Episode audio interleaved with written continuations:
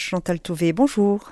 Oui, bonjour. Bonjour chers auditeurs. Euh, ravi de vous retrouver pour cette nouvelle émission qui sera consacrée à la manifestation de foi et d'espérance de la France qui s'est déroulée à Lourdes du 5 au 8 octobre 1872. Donc nous sautons un nombre impressionnant d'années euh, entre 1858 où nous étions euh, la dernière fois et 1872.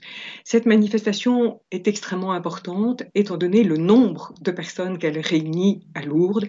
Pour la première fois, les gens restent à Lourdes pendant quatre jours, comme vous l'avez entendu, et puis euh, ils viennent de la France entière. Et c'est vraiment quelque chose de tout à fait nouveau. Même pour aucun autre lieu de pèlerinage de la France, il n'y avait eu un, rassemblement aussi important. Je donnerai les chiffres plus tard. Mais revenons avant d'entrer dans le déroulé de cette manifestation sur le contexte de, l'époque. En 1869, sous le Second Empire, euh, le pape Pie IX réunit à Rome un concile, le concile Vatican I, qui doit euh, traiter de la question de l'infaillibilité du pape. Et effectivement, euh, le dogme de l'infaillibilité du pape sera proclamé à l'issue de ce concile qui, en fait, va s'arrêter assez brutalement. Monseigneur Laurence, l'évêque des apparitions, l'évêque qui a reconnu l'apparition de Notre-Dame de Lourdes, est en mauvaise santé et cependant il va quitter en novembre 1869 son diocèse pour aller à Rome et il meurt le 30 janvier 1870, ce qui est pour de nombreux euh, évêques l'occasion de découvrir euh, le sanctuaire de Notre-Dame de Lourdes, ce jeune sanctuaire, et en même temps euh, toute la grâce qui s'est développée autour de l'apparition de l'Immaculée Conception. Et nous verrons d'ailleurs dans l'histoire que euh, de nombreux évêques venus à Rome pour le concile, eh bien, avant de retourner chez eux, vont s'arrêter à, euh, à Lourdes.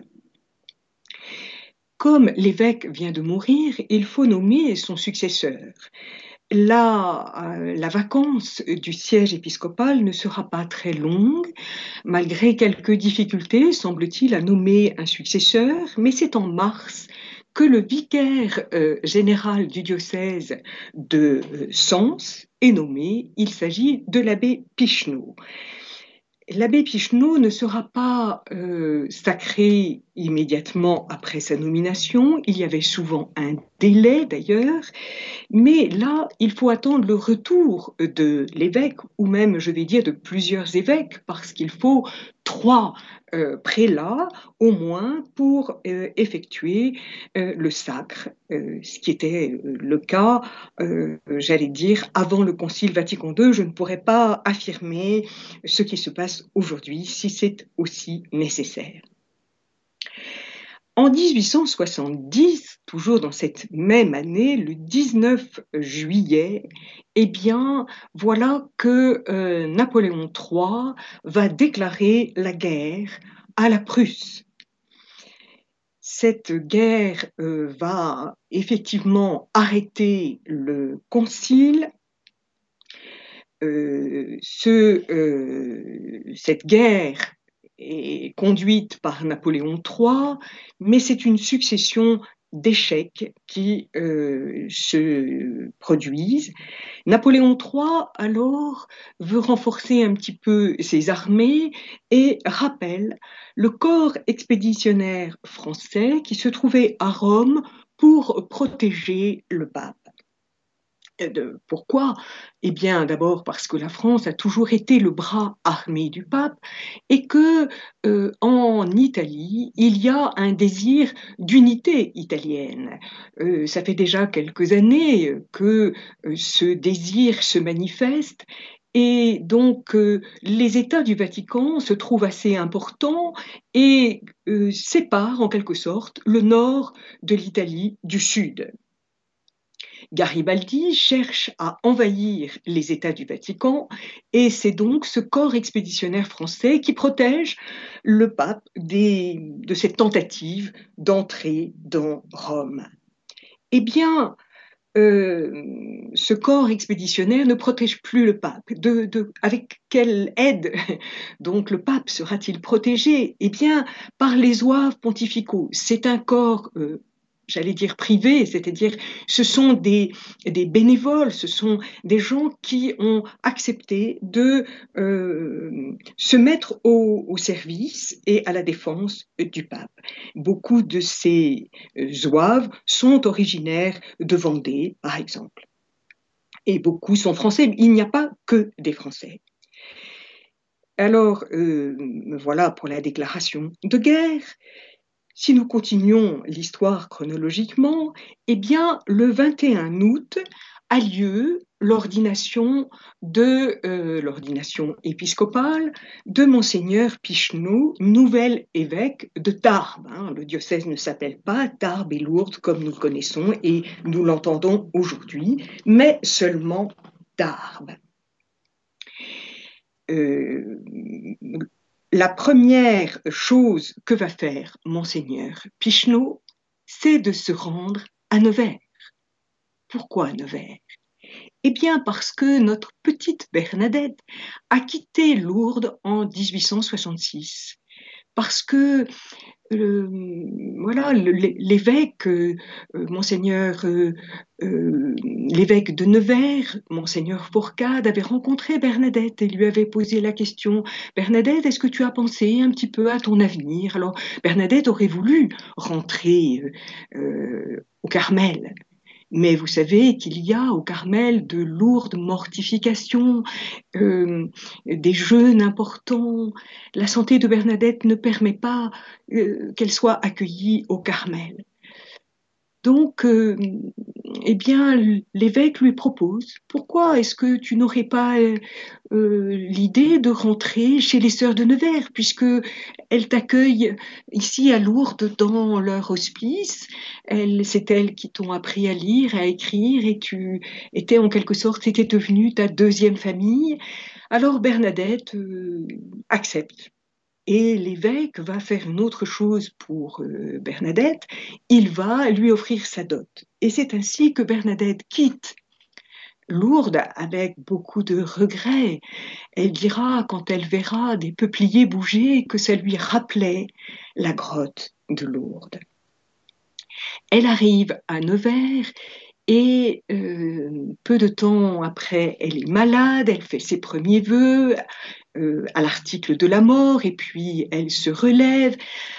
Et euh, finalement, avec ses autres, j'allais dire, ses autres novices, elle va, en présence de l'évêque et des supérieurs de, de l'ordre des sœurs de l'instruction chrétienne de Nevers, elle va prononcer ses premiers vœux.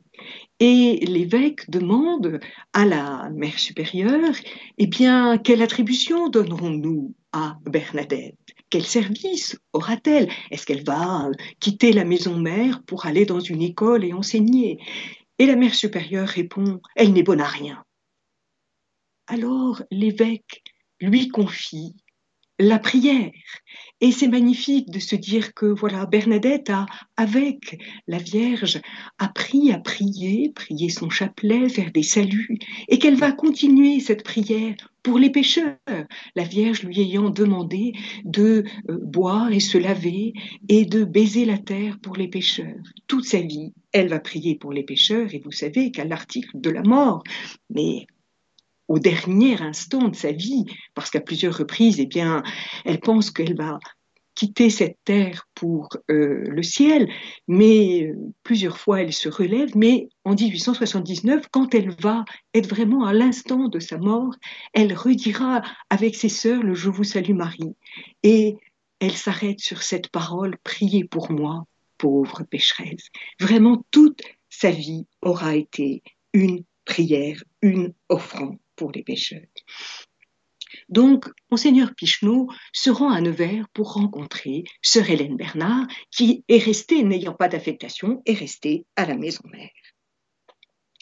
et il apprend aux sœurs de Nevers ce désastre de la bataille de Sedan, que Napoléon III s'est constitué prisonnier et je ne sais pas s'il le sait déjà, mais en tous les cas, il va y avoir la mise en place d'un gouvernement provisoire euh, qui est dirigé par Thiers.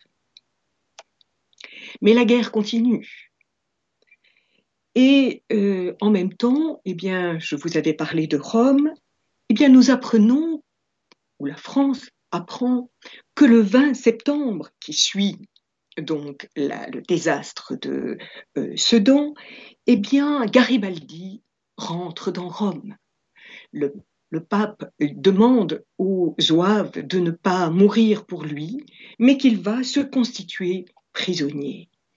Et les différents papes qui se succéderont après IX resteront prisonniers au Vatican jusqu'aux accords du Latran dans les années 1920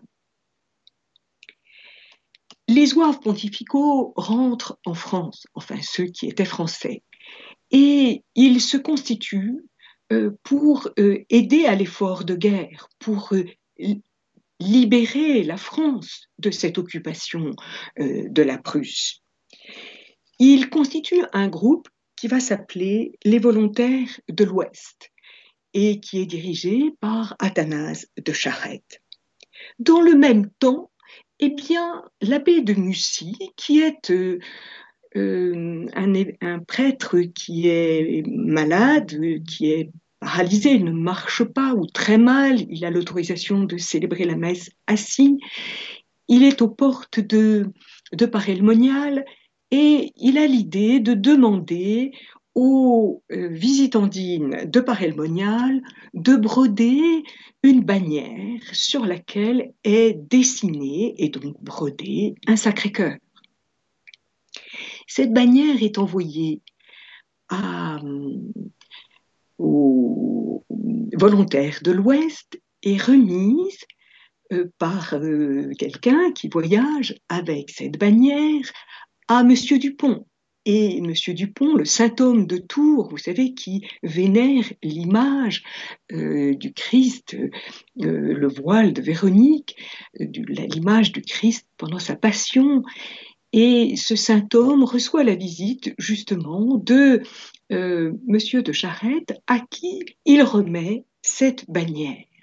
Cette bannière va être portée lors d'une bataille qui a lieu le 2 décembre à, non loin de Patay, en Beauce, dans un village qui s'appelle Loigny.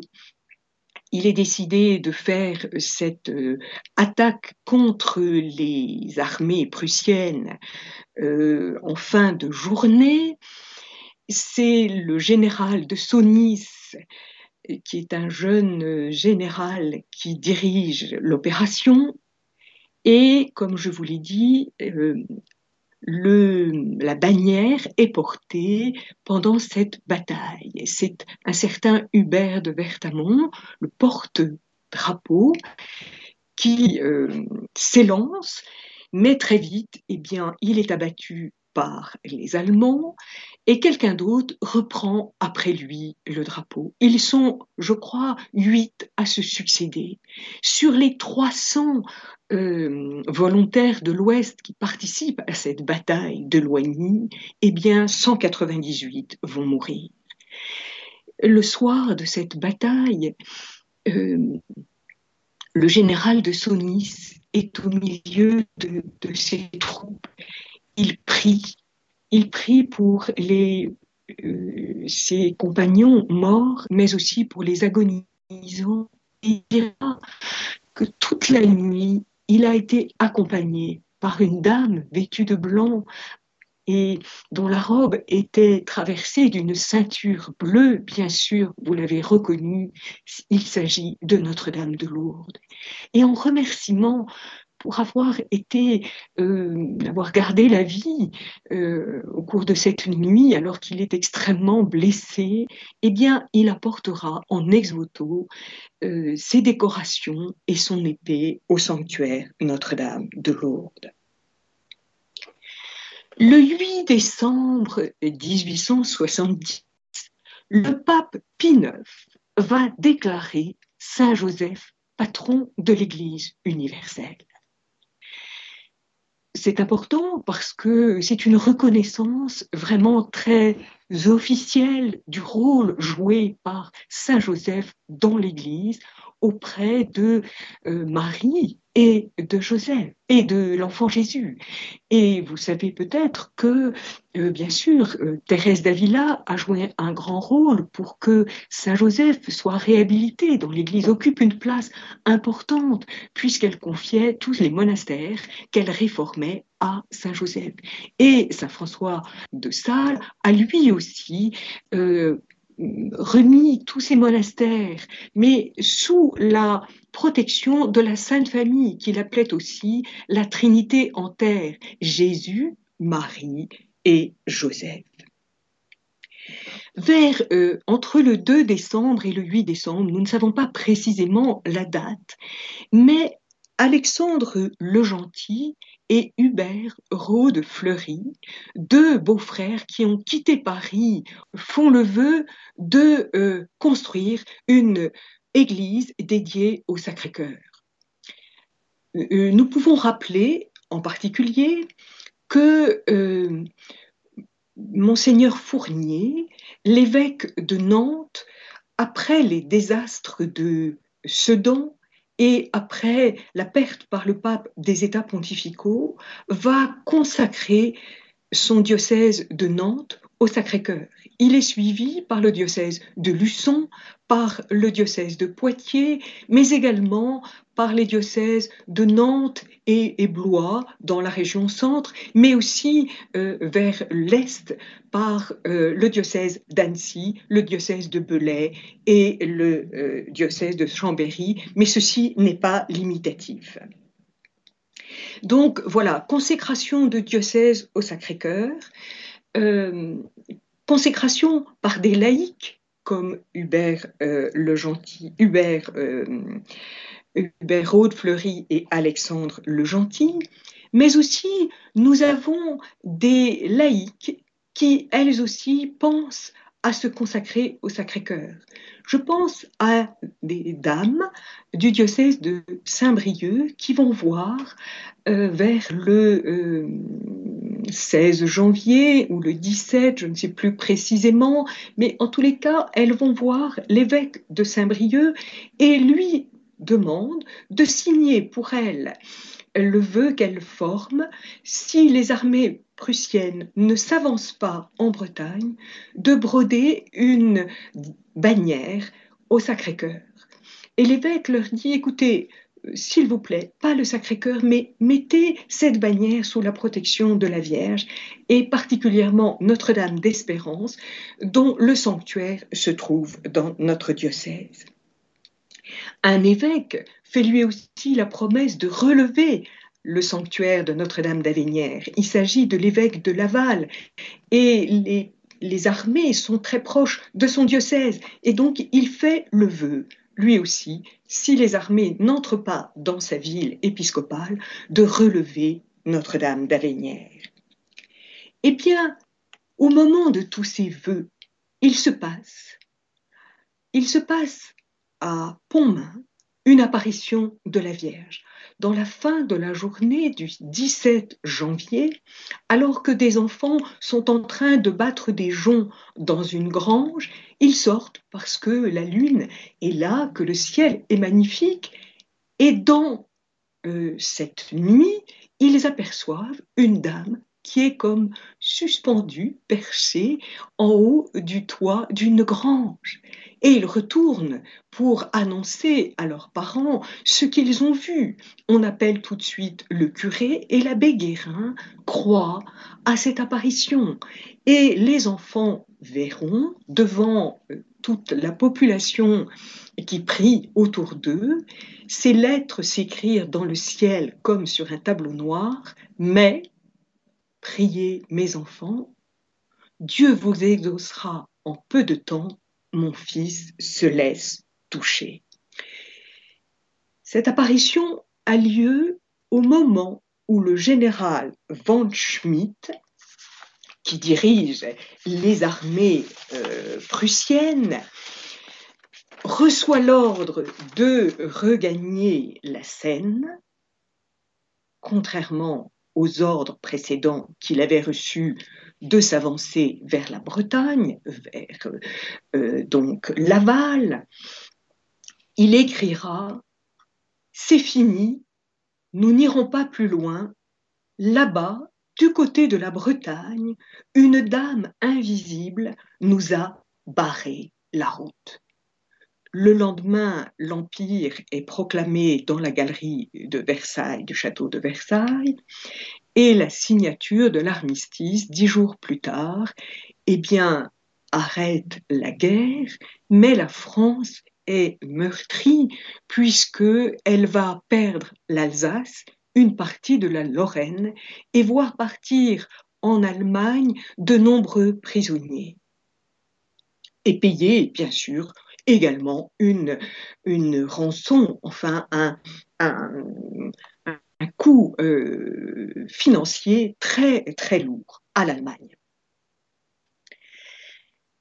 Euh, mais les malheurs de la France ne sont pas finis pour autant. À partir du 19 mars, se soulève un certain nombre de personnes qui souhaitent une organisation politique très différente de ce gouvernement provisoire.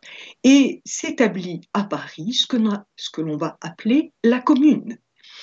Et ces communards qui euh, s'organisent à partir du 19 mars jusqu'au 28 mai vont mettre euh, Paris en particulier, mais aussi certains gagnent euh, des grandes villes de France, en tous les cas, Paris est à feu et à sang. Euh, des églises sont euh, menacées d'être brûlées, Notre-Dame des Victoires, Notre-Dame de Paris, mais ce sont des lieux euh, plus emblématiques comme les Tuileries, l'hôtel de ville de Paris, l'hôtel de police qui brûle. Mais les communards n'en restent pas là. Ils euh, s'attaquent également aux représentants de l'ordre. Et parmi eux, ils euh, prennent en otage euh, l'archevêque de Paris, monseigneur d'Arbois, et ses deux secrétaires. Finalement, les deux secrétaires seront relâchés et il est étonnant de savoir que parmi ces deux secrétaires, eh bien, il y aura monseigneur Jourdan et monseigneur Scheffer. Monseigneur d'Arbois est exécuté, ainsi que 18 dominicains d'Arcueil. Le 18 août 1871, la chapelle de l'Immaculée Conception est inaugurée par euh, monseigneur euh, Pichneau.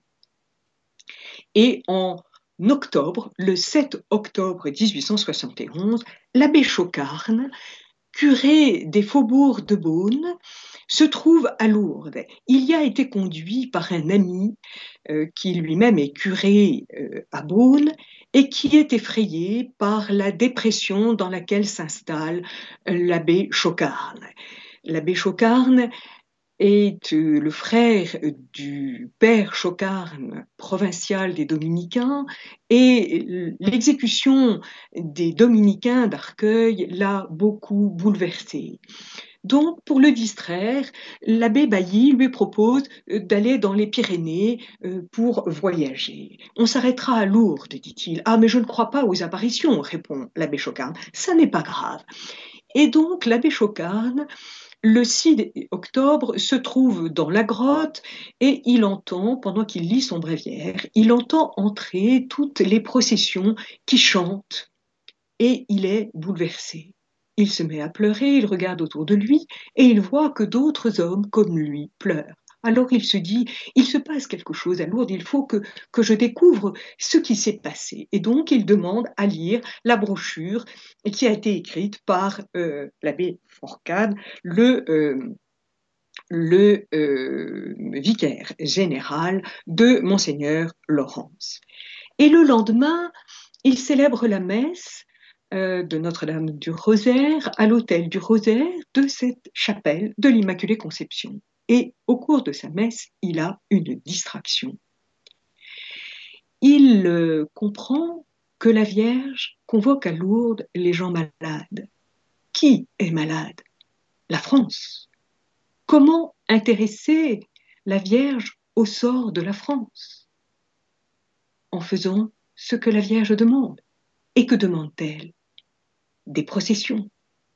Alors il voit sous ses yeux un nombre impressionnant de bannières des sanctuaires mariales de France. Tout bouleversé par ce qu'il vient de voir, il se confie à l'abbé Bailly, qui lui dit alors Mais il faut tout de suite rencontrer le révérend père Sampé en charge du pèlerinage de Lourdes. Le révérend père Sampé est emballé par l'idée et euh, demande s'il peut en parler à monseigneur Pichneau. Il répondra donc par une lettre à l'abbé Chocarne et dès que l'abbé Chocarne a la réponse, eh bien, il lui demande de euh, se mettre en œuvre pour réaliser cette idée. Avant même de se quitter, l'abbé Chocarne propose pour euh, offrir quelque chose à l'Immaculée Conception, de lui offrir des cloches. Mais c'était donc la voix de la France. Mais les cloches avaient déjà été offertes, donc il faut trouver autre chose. Alors, dit-il, eh bien, nous offrirons des orgues. Et effectivement, ce sont des orgues réalisés par Cavaillé-Coll qui seront offertes en 1873 pour euh, remercier pour la réalisation de la manifestation de foi et d'espérance de la France. Avant de quitter Lourdes, l'abbé Chocarne écrit une lettre dans laquelle il s'amuse. Et cette lettre est écrite à sa mère. La mère en question, Madame Chocarne, reçoit cette lettre en présence d'une jeune femme, Madame de Blic, qui est tout étonnée que euh, Madame Chocarne s'amuse de la lettre de son fils. Et vous vous rappelez que l'abbé Chocarne est parti très dépressif pour les Pyrénées. Quelques jours après son retour à Beaune, l'abbé Chocarne est invité chez Madame de Blic qui fête son anniversaire.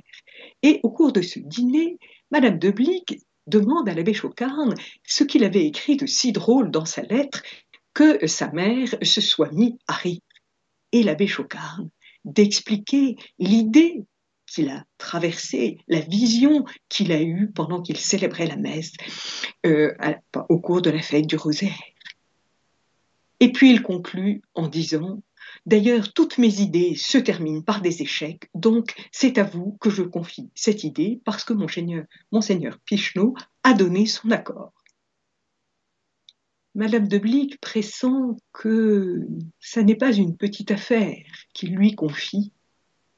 Elle a besoin de recevoir l'accord de son mari, qui était présent au moment de l'explication de l'idée et qui accepte Madame de Blic va s'entourer d'un certain nombre de personnes, dont la marquise de MacMahon, nièce du président MacMahon, président de la République française, et euh, en même temps, elle décide d'adresser une circulaire à tous les évêques de France, 80 euh, évêchés 81 même, pardon. Et puis, elle envoie à tous les sanctuaires mariales une euh, circulaire également dans laquelle elle parle de ce projet. De quoi s'agit-il? Il s'agit que chacun des sanctuaires mariales toutes les cathédrales de France, par exemple, ou presque toutes, sont dédiées à la Vierge, mais aussi Notre-Dame de Verdelais, mais aussi Notre-Dame de Bétarade, mais aussi Notre-Dame du Lot, mais aussi, enfin, vous voyez, vous pourriez euh, euh, en trouver de nombreuses euh, autour de vous. Eh bien, tous ces sanctuaires, s'ils veulent venir à Lourdes, eh bien, feront faire une bannière dont le motif et l'enveloppe, etc., les dimensions seront prescrites par un des spécialistes de passementerie à Paris, euh, Biais et puis Rondelet. Et euh, en même temps, eh bien, ils feront une offrande de 100 francs pour l'organisation de la manifestation et leur participation, et ils pourront envoyer deux délégués eh bien, euh, on peut arriver à 10 000 personnes. Mais en fait, euh, comme le pape est averti de cette manifestation, envoie lui aussi 100 francs, eh bien le nombre de, de personnes qui désirent venir à Lourdes atteint 40 000. Or, la ville de Lourdes est une ville de 4, 400, euh, de 4000 personnes. Donc, euh, on ne peut pas, euh, il n'y a pas d'hôtel, bien sûr. Comment accueillir tout le monde? Et voilà que Madame de Blic va être à la fois l'organisatrice de, de, cette manifestation sur le plan euh, j'allais dire, euh, euh, matérielle. Elle va chercher des lits, elle demande des tarifs préférentiels et réduits pour les chemins de fer qui vont transporter les pèlerins. Elle organise la, elle met des tentes près de, de, des grands lieux du, sanctuaire, à la grotte, puis à l'endroit où seront proclamer les homélies euh, pour que les, prédicateurs soient à l'abri de la pluie. Elle pense à une grande tente sous laquelle il y aura des grands bassins pour que les pèlerins puissent rapporter chez eux de l'eau. Et puis en même temps, elle convoque les euh, prédicateurs, ce seront pour la plupart des dominicains, mais aussi des évêques. Toute la province autour de Lourdes se réunit derrière monseigneur de Langalerie, l'archevêque d'Auch. Et puis ensuite, elle euh, prévoit le ravitaillement. Euh, elle fait venir pour cela euh, des, convois de, de trains de pain parce que les boulangers de Lourdes ne pourront pas suffire pour les 70 000 personnes qui sont attendues. Et ce sont les Lourdais eux-mêmes qui distribueront les pains et les pommes qui seront proposés aux pèlerins. Elle prévoit également que les pèlerins seront tous reconnaissables à un signe. Et ce signe, c'est un grand chapelet fait de gros grains euh, qui les réunira. Et ainsi, euh, on commence eh bien, dans les Pyrénées à fabriquer euh, des, des chapelets il y avait bien sûr déjà pour Notre-Dame de Bétarame des chapelets proposés aux pèlerins. Comment vont s'organiser les journées, les quatre jours de pèlerinage? Eh bien, il est prévu des enseignements euh, lors de la grand-messe, puisqu'il y aura grand-messe, et enseignements lors du salut du Saint-Sacrement.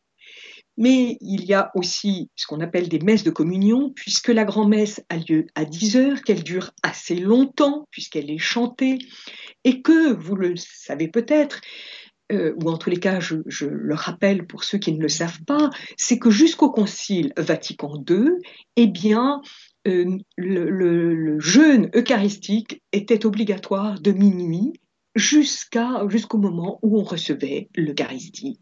Donc, il y a ce qu'on appelle des messes de communion pour permettre aux personnes d'aller à la messe et de recevoir la communion ou éventuellement même de ne recevoir que la communion. Et puis, il va y avoir cette procession des bannières. Et c'est alors que l'administration s'inquiète. Comment il va y avoir un défilé dans les rues avec euh, tellement de monde? Ils ont peur qu'il y ait une, euh, excitation et un, euh, quelque chose qui perturbe l'ordre public. Donc, bien sûr, les gendarmes sont délégués cette manifestation, cette procession des bannières aura lieu de l'église euh, paroissiale jusqu'à la grotte. Et ensuite, les bannières seront déposées dans l'église de l'Immaculée Conception. Euh, je, euh, une dernière réalisation sera découverte par Madame de Blic lorsqu'elle va arriver début euh, octobre. Elle arrive la nuit et elle voit devant la grotte eh bien, des cierges qui ont l'air de danser. C'est la procession au flambeau. Et elle entend, en entrant elle-même dans cette procession, chanter le Magnificat.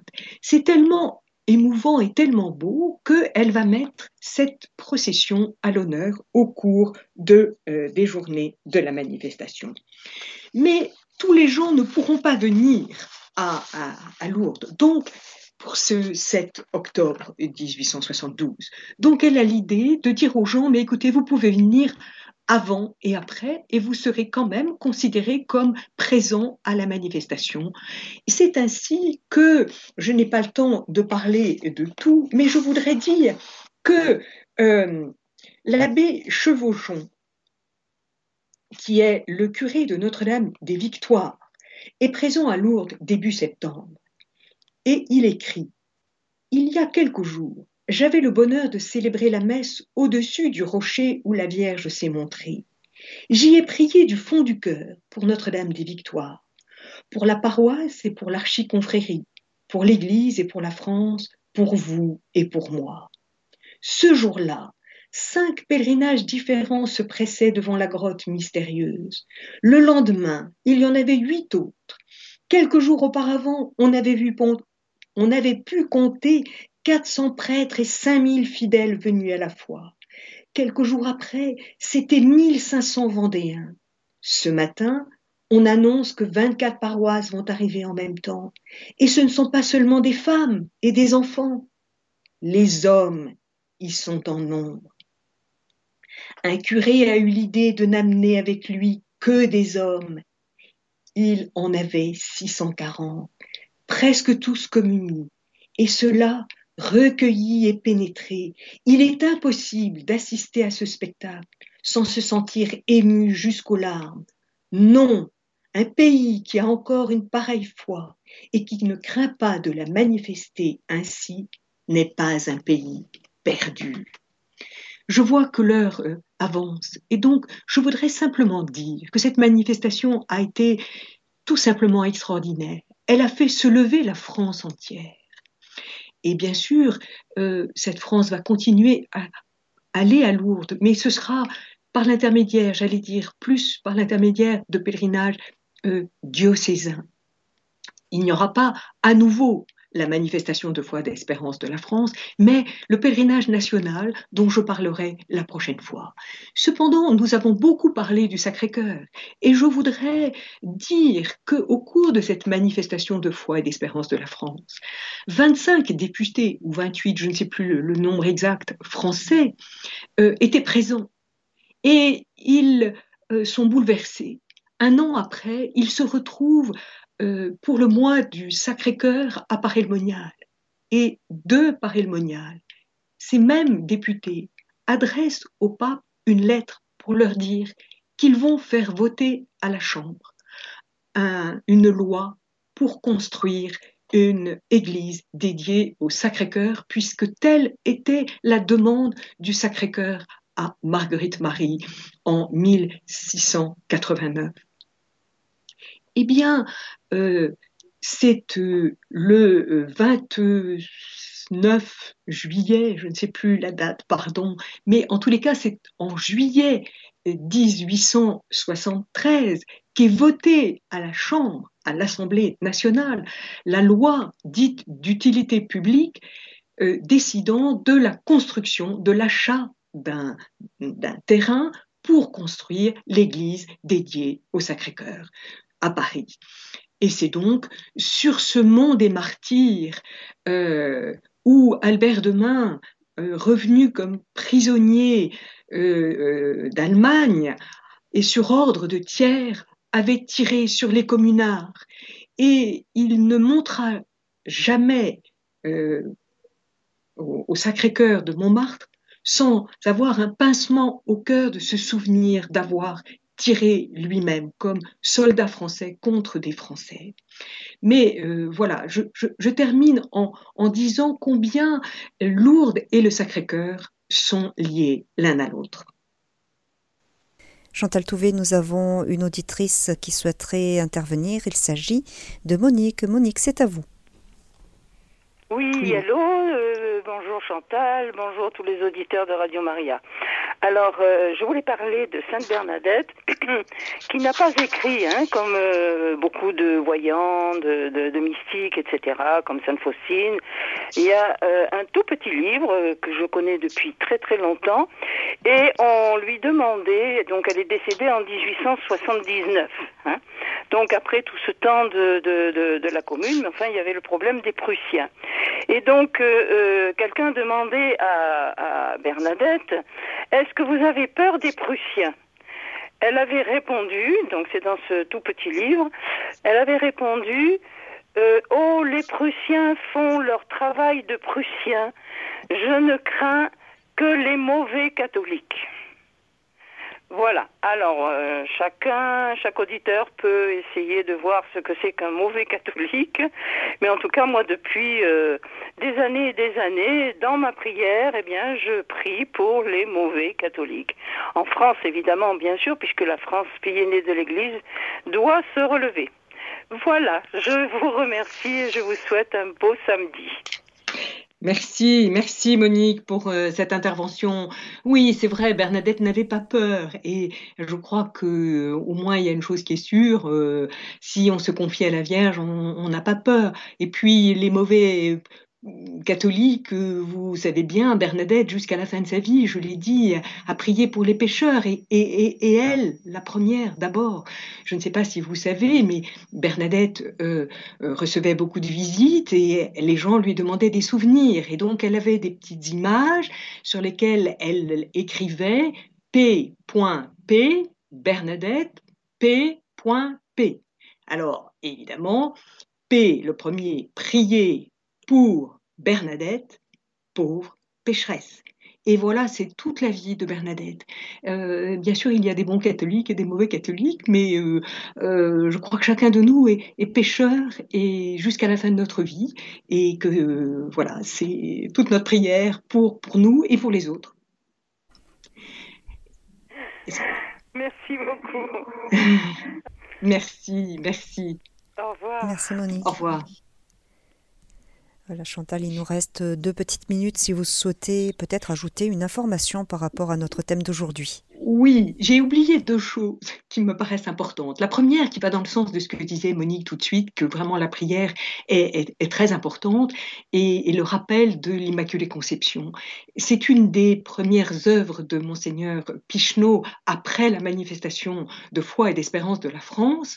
Eh bien, c'est de euh, fonder ce qu'on a appelé la confrérie de l'Immaculée Conception, pour que tous ceux qui avaient été à Lourdes vivent des gestes de Bernadette c'est-à-dire baiser la terre pour les pécheurs, prier pour les pécheurs et, rendre grâce pour les grâces que le Seigneur a données à la Vierge Marie, qui chante son Magnificat, et toutes les grâces que la Vierge nous obtient. Et une des grâces magnifiques de cette euh, manifestation de foi et d'espérance de la France a été la guérison de Constance Létat, une jeune fille de 18 ans qui venait de Blois et qui faisait partie des incurables de l'Hôtel Dieu de Blois. Les incurables, ce sont des gens dont, on ne peut rien faire. Pourquoi est-ce qu'on ne pouvait rien faire d'une jeune fille de 18 ans? Parce qu'elle était née euh, sourde et muette de naissance. Et quand elle apprend, parce que cette jeune fille avait appris le langage des sourds-muets, eh bien, elle, quand elle apprend qu'il y a un pèlerinage qui s'organise euh, en octobre 1872, elle demande à en faire partie. Et arrivée à Lourdes, elle va dans les piscines. La première chose qu'elle entend, c'est le tintement d'une cloche. Puis ensuite, quelqu'un dit Notre-Dame de Lourdes, priez pour nous. Et c'est ses premiers mots, elle les répète. Notre-Dame de Lourdes, priez pour nous. Stupeur autour d'elle, et même Monseigneur de Langalerie, qui va prendre la parole à ce moment-là, dit La Vierge a donné sa réponse. Vous voyez, cette guérison qui ensuite aura, euh, va être confirmée par l'évêque de Blois, mais avant, sur le chemin du retour, au moment où les pèlerins quittent la compagnie du Midi à Poitiers pour prendre le train de la compagnie d'Orléans pour aller jusqu'à Blois, il y a un journaliste qui vient interroger Constance Létat, il connaît le langage des signes et il dira cette jeune fille ne peut pas répondre à toutes mes questions orales parce que pour l'instant elle, n'est pas capable d'entendre tout, de comprendre tout, mais je vois bien que elle a été guérie euh, intégralement. Cette guérison va aussi faire beaucoup de bruit parce que Littré, qui était un un médecin qui avait fait des études de médecine, mais qui finalement n'avait pas euh, enfin exploité, est devenu lui-même médecin, mais il avait fait des études et il, se moquera de ces guérisons. Il faudra attendre euh, le docteur Boissary, dont nous parlerons plus tard, mais qui dira la guérison d'une sourde muette de naissance, ce sont deux guérisons en fait, la guérison des cordes vocales et la guérison de l'ouïe des oreilles. Voilà, c'est la dernière chose que je voulais dire. Merci beaucoup Chantal Touvé. Nous vous retrouverons donc pour une prochaine émission euh, pour continuer donc à découvrir les merveilles de Lourdes. Merci beaucoup. Au, revoir et merci. Chers auditeurs de Radio Maria, c'était l'émission Merveilles de Lourdes avec Chantal Touvé qui nous a parlé de la manifestation de foi et d'espérance de la France, émission que vous pourrez réécouter en podcast sur notre site internet www.radiomaria.fr.